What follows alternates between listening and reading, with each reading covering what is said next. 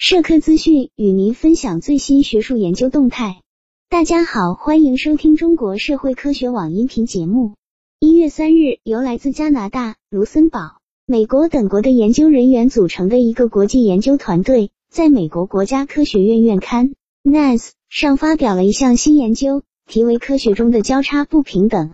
该研究从交叉视角分析了美国学界存在的性别和种族不平等问题。并提出这种不平等可能导致某些领域系统性研究不足。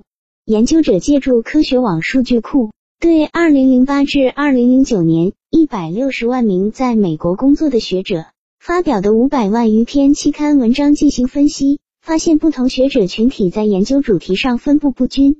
非裔、拉丁裔和白人女性在物理、数学和工程领域代表性很低，在健康、心理学、艺术领域。代表性很高。亚裔女性在艺术、人文和社会科学领域代表性不足，但在生物医学、化学和临床医学领域代表性很高。非裔、拉丁裔和白人男性在心理学、健康领域代表性不足。亚裔男性除了在心理学、健康领域代表性不足之外，在人文、社会科学领域代表性也较低，但在物理、工程、数学和化学领域代表性较高。研究者通过分析还发现了更细微的差异。在社会科学领域，亚裔作者发表的文章大部分是关于经济学、物流等话题；白人和非裔作者在这一领域涉猎较少。非裔作者在种族歧视、非裔美国文化和非洲研究领域代表性很高。拉丁裔作者则在移民、政治身份和种族歧视相关话题上有很高的代表性。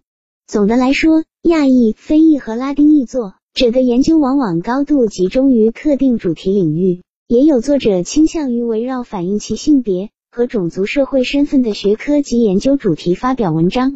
这意味着有些对边缘群体而言很重要的领域得到的研究较少。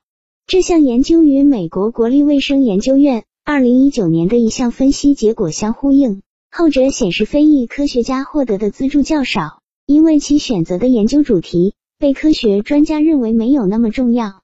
此次研究也揭示了女性和少数族裔学者在学术界较高职位中代表性不足的可能原因。研究影响力是招聘和晋升的重要因素。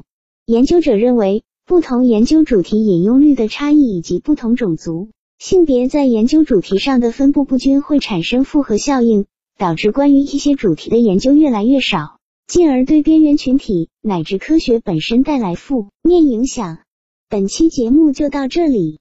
如果您想收听更多音频节目，获取更多学术资讯，请关注和订阅中国社会科学网。让我们携手共同打造哲学社会科学爱好者的精神家园。感谢您的收听，我们下期再见。